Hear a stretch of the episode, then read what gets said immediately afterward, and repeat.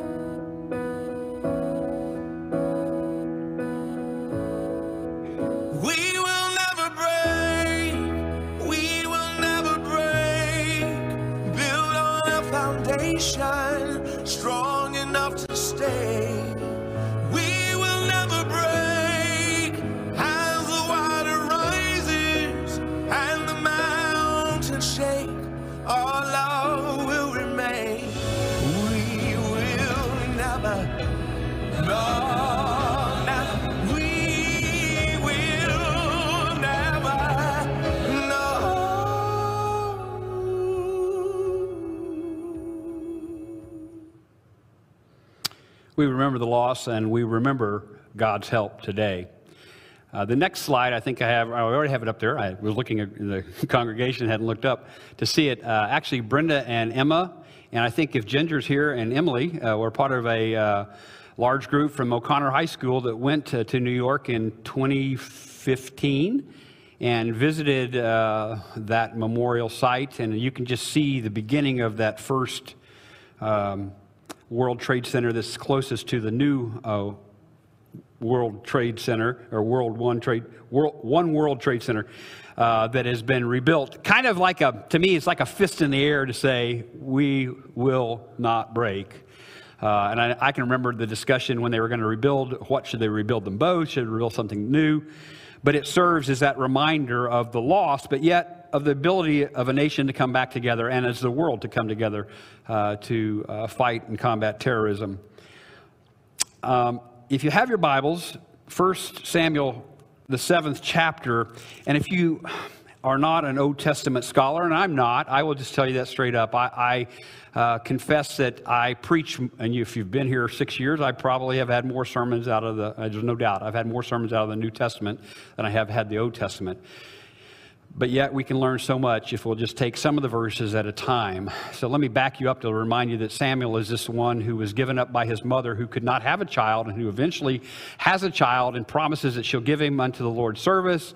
He's there with Eli, and because Eli, remember, he had a couple boys and they were not good and they were having a lot of problems. And uh, God calls out to Samuel one night and while he's sleeping and you know, Samuel gets up, runs into Eli. You know the story. And, and basically, he, Eli eventually says, Hey, I think God is talking to you. Go back, listen to what he has to say. And he uh, basically hears a prophecy that, and, and Samuel will become uh, one of our first prophets, if you will, post Moses. He will also become the last of the judges, if you have, prior to Saul becoming king. And he inherits a nation of, of Christ, excuse me, God's children, but yet they have been unfaithful. And uh, you start off even in chapter four of, of this book, and and uh, the Philistines, Philistines have been uh, having a battle, and you know the children of Israel said, "If hey, if we just go get the ark, you know, it's kind of like brushing off your Bible. If we just go brush off our Bibles and shake it out there, those Philistines will go away." Well, actually, they got defeated, and the Philistines took the ark and, and they took it and put it in their pagan temple and that's around about chapter later part of chapter 4 chapter 5 and if you remember that story they set it up next to their uh, like dragon type uh, idol and they get up the next morning and the, and the thing's fallen over. And uh, they set up their pagan idol and the next day they get up and the thing's fallen over and it's broke off its arms and it's broke off its head. And those guys said hey it's time to get rid of this uh, jewish thing and, and let's take it back. And they eventually take it back and then once again even when it comes into the town where, where into the jewish town where it, it is to, to stay for a while um, Jews die because they have looked at it with kind of a like, oh, so what? You know, it came back. And eventually we pick up in chapter 7 where it is set for about 20 years in relatively uh, peaceful uh, existence. And now the children of Israel have come to Samuel, their leader, their judge, their, their prophet, their preacher, if you will, and said, Hey, we know we've done wrong. and We hear these Philistines are just getting ready to come up here and battle us one more time. And what should we do? And he basically says, If you, if you will repent, if you'll, if you'll turn away from these idols, if you, if you will come back to God, and, and be sincere in your, your faith, he will do something for us. And uh, as they rallied together, the Philistines heard that there was going to be like this revival, if you will, and they decided that'd be a great opportunity to attack them. And as they're uh, getting ready for that attack, God's voice speaks in my mind. It's Him speaking, and thunder scares them so bad and disorganizes them so bad that the uh, children of Israel run out, attack them, basically uh, slaughter them and uh, run them out of the country. And the end of that chapter says they didn't come back and to invade their country again. So let's just pick up on this one verse, and I'll read it actually from this. I think I can see it from here. Then Samuel, this is after that battle has happened, took a stone and set it up between Mizpah and Shin, both of those cities. There are, there are some scholarly uh, works that say where Mizpah is. Shin, they're not really sure where it is. And he named it Ebenezer, saying, Thus far the Lord has helped us. King James says, Hitherto. Let's pray. Father, thus far, until now, hitherto, you have been our help, and you continue to be our help. If we will only do what your children did that day so many years ago turn from the wickedness of our ways, turn from those things that compete for our faith and for our love and for our allegiance, and look to you. Confess that sin, gather together, and seek you. So today, in this hour, we ask you to speak to our hearts. Help us to consider the Ebenezer that we lift up for the world in which we live. For we pray this in Jesus' name. Amen. Let me just begin. This is a two pointer today, and say the first one is Ebenezer moments. If we understand the word Ebenezer to mean stone of help, and in Samuel's intent in verse 12, we are called, I believe, to remember our Ebenezer moments. You say, okay, well, what's an Ebenezer moment? That's the time when God has changed a bad situation in your life around so quickly that it almost blows your mind. Or perhaps it doesn't happen quickly, but He makes what you thought could only end as a terrible situation into something good. Something that you never thought God would or perhaps even could do. And we always say, oh, God can do anything, but many of us sell him short so often in our lives. If you think about it, most of you sitting in this church today have had Ebenezer moments in your life already. And I know some of you very well after spending a little time listening to your stories and telling you my stories. I know there are times that some of you probably could not pay the bills. And you thought, how will I ever survive?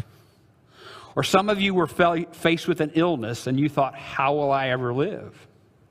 Some of you in these most recent weeks and months have had COVID come to your house. And you thought, will I live at all?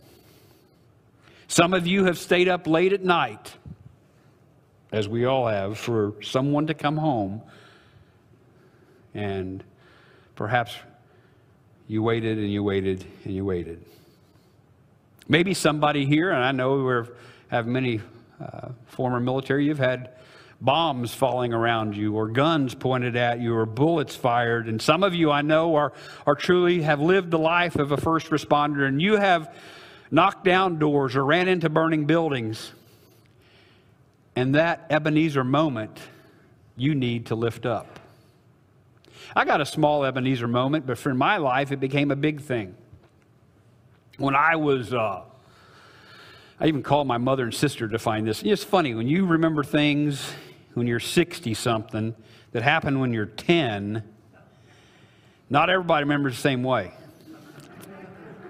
My father was a state trooper who had worked for at least five or six years in the Illinois Bureau of Investigation. It was the detective section of the state police. And he went undercover for a period of about three or four months, and we live in extreme southern Illinois. He was trying to uh, help build a case against um, organized crime in the capital of Springfield, where there was you know, crap games and gambling and all kinds of, you know, if you can think of all organized things to do. So my dad actually grew, grew. I can remember this. He grew out his sideburns, kind of like Elvis. You know, had the big old sideburns. And my dad was a far darker skinned man than I am. But in the sun, he would get even darker. So we didn't know what nationality he was going or ethnicity he was going for. But they changed his name. They gave him a cab to drive. He was driving a cab in Springfield, Illinois, and he was working as a stick man in a in a crap game. You know, the guy that you know pulls the. Not that any of you have ever done that. You've seen it on TV. It's the guy that pulls the, the dice back. And he was doing that, and he would come home as often as he could, but it wasn't very often. And I can remember he'd come home one weekend and he was headed back to Springfield. And my mother and my sister and I remember this story. This is where it really gets a little fuzzy. I just, I thought I was the one who took the first phone call that someone called and said, Where's your dad? And I said, On the way back to Springfield and you know 10 years old answered the phone. There's only one phone in the house. Well actually there's one upstairs one downstairs same line you know party line you know those remember those days that kind you dial rotor you know i'm talking about. Didn't have the one like this but i mean we weren't much for, ahead of that or behind that. Uh, in any event uh, they said well who would know which way he went? And i didn't know and I, in my mind i told him to call my mother who worked at the bank. So my mother gets a phone call at the bank and said which way did your husband go to springfield and she said, Well, typically he takes 127, Illinois 127, up to a certain point, but other than that, I don't know. And she thought nothing else about it till she told one of her coworkers at work who thought added two plus two and made more than four, made about 100, and said, They're after your, your husband. So she came home. This is way before cell phones, you can imagine. And we spent that night in tears and in prayer. I remember and some of you men wear what truly are undershirts. Some days we call them wife beaters, you know. I had one of those on, and mine was saturated in tears, as I recall, wanting my dad to call. My mom called his riding partner when he was normally working the highway, and he said, I will get in the car. Springfield's about four hours from our house. I will drive in the squad car to Springfield looking for him because they were afraid who to call if this all happened. All that was for naught. My dad called the next day. It was somebody that worked with him, and they wanted to make sure they stopped him before he got to Springfield, so he had some more information on who to talk with and what, you know, place they were particularly trying to, to do their raids on. And as I told that story, I am reminded last week, I told another congregant that how many times the worry and anxiety of my life have netted me zero but my trust in Him has always been my gold. Ebenezer moments. You have Ebenezer moments, and it's time for you to lift them up. That was a small one, but it also probably, my kids can understand now why I always want to know where you are. And why I always tell people, even when I go home and visit my 88 year old mom, I'll be in by 11 o'clock tonight. I want you to know so no one worries. Make sure you build your Ebenezer moment after you, monument after you have your Ebenezer moment. Build your monument after you've had your moment. When did God help you through that financial crisis, or when He helped you through that health issue, or when He helped restore you after a broken relationship, a lost job, a car wreck, a child who had wandered from the way you would have them to go. How do you get to those Ebenezer moments? Well, look at the scripture. Verses 1 through 4, it says that uh, they were to turn away from their Baal idols and their false gods. So ask yourself Have I allowed any false gods to take place in my life? Help me have another Ebenezer moment by coming back to you, Lord. Let me have unity of purpose. They gathered together. Ask yourself, how many times do I have discussions of faith outside of Sunday morning? Are you working in a small group, discipling with another Christian, keeping each other accountable, studying, learning in your faith? And also, are you praying for those Ebenezer moments? Ask God to keep your eyes open.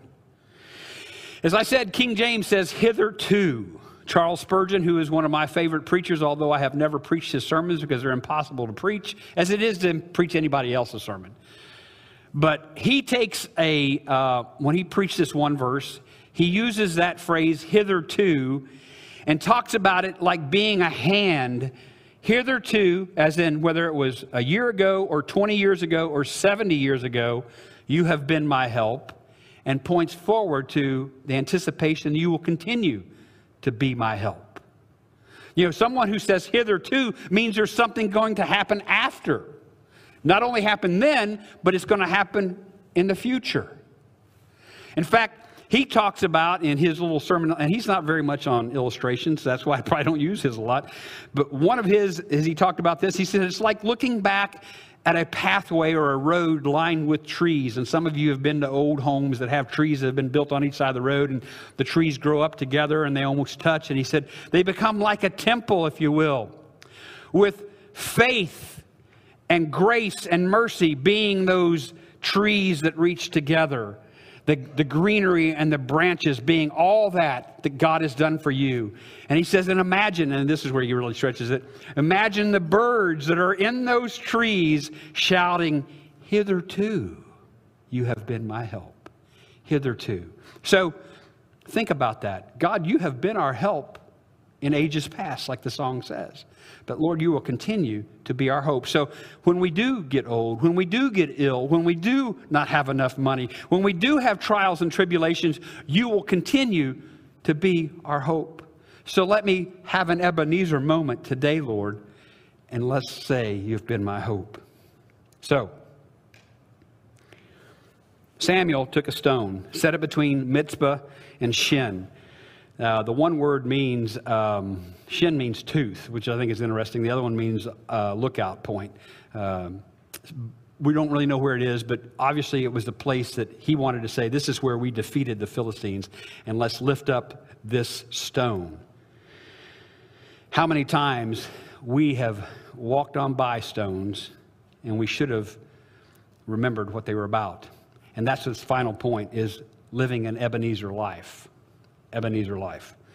Stones are used throughout the Bible to illustrate God's faithfulness. Joshua 4 talks about when the children of Israel crossed the Jordan, and after they got across, he said, You know, get a guy from each one of the tribes, get 12 stones, and we're going to make a little monument here that when the priest with the ark got ready to step into the water, it was dry, and, and they walked across. So it's a reminder of God's protection, his deliverance. Isaiah 28 says that the Messiah will be the cornerstone. We sang cornerstone song earlier today. Ephesians 2, Paul says that Christ is the cornerstone. And we preached our way through 1 Peter a few months ago, and in that second chapter, verse 5, we find that we are living stones gathered to build the temple of God a spiritual house. So let each of us, as followers of Christ, live Ebenezer lives, lives that are of hope and of help for one another, pointing to the past, but also pointing to the future, that God is our help. Now, do you ever stop and read the historic road signs? Is that just because I'm raised by a policeman and history major? I like reading that stuff. There are 16,000 of them in the state of Texas. This one is the closest one to the church. Show this one. Right there in Old Town Helotes is a historical marker. 16,000 historical sites where people are remembering what has happened in this state. How many Christians are there in this state that should likewise be markers of God's help and his deliverance? I read this week there are 2,000 churches in San Antonio alone. How many markers, how many Ebenezer, living Ebenezers do you pass each day? Let me show you this one. And, and I'm trying to think if I've ever told you this particular historic monument that's in, outside of my little town King Neptune. King Neptune was a pig.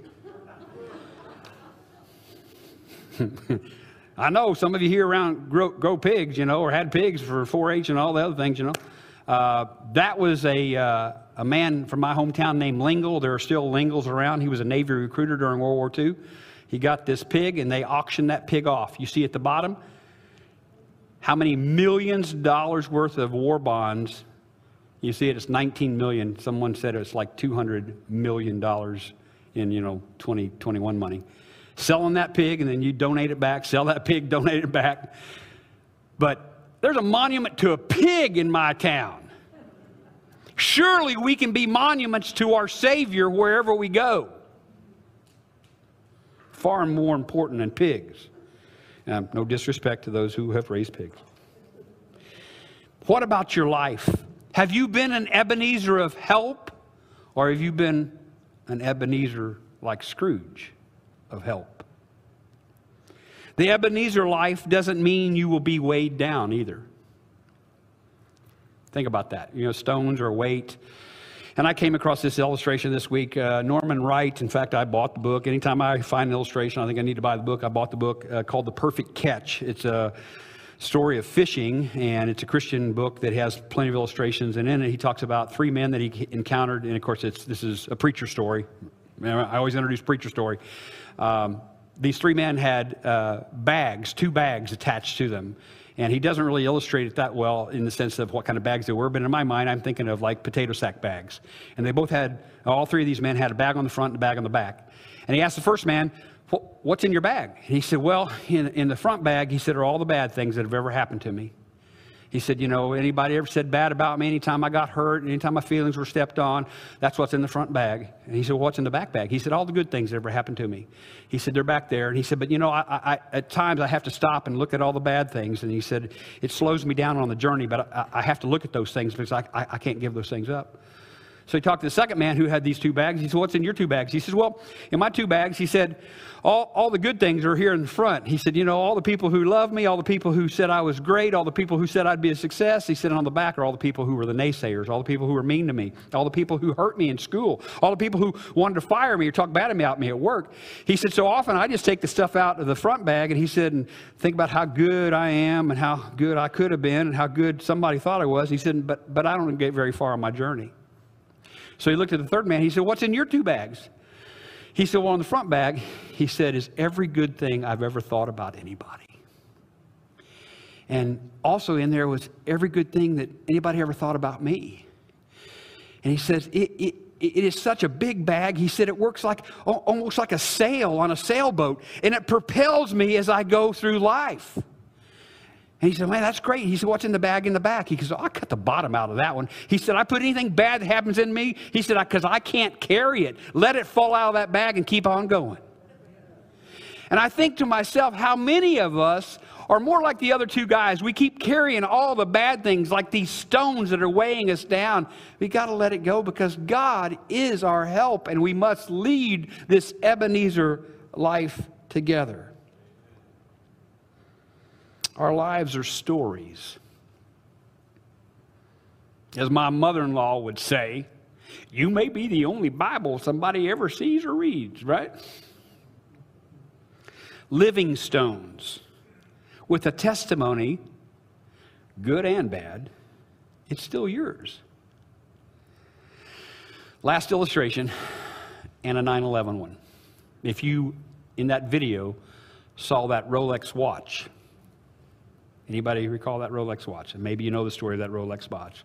Todd Beamer, 32 years old, was on the flight that ended up going into the ground, where they actually overcame the uh, terrorists or got into enough of a struggle that it diverted, did not go into the capital, which is what it was supposedly planned to go into. And as I, most guys in the military know, he's the one who's known for let's roll. He was able to make a phone call on that flight.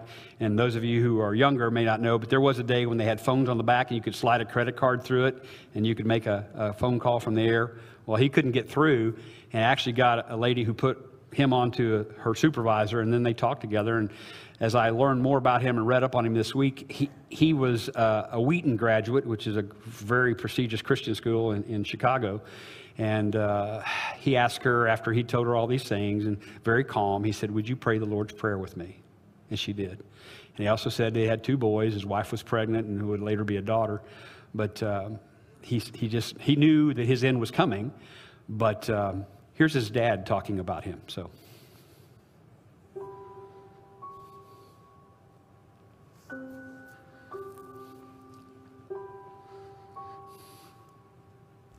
I was on the West Coast. Uh, didn't realize what had happened until that afternoon. Had no idea that our son Todd was on an airplane. I thought he was in Italy. I was off by a day. Um, you know, we kind of define our history now, don't we, as pre 9 11 and post 9 11. Well, here are some Here's some bits of a wristwatch. And its function is supposed to be to tell time. And it was a good watch, it did its job very well. Uh, but it doesn't tell what time it is anymore. Um, but what it does tell is what time it was. Uh, it says it's the 11th. And so this, uh, this marks the time that the successful counterattack on Flight 93 ended.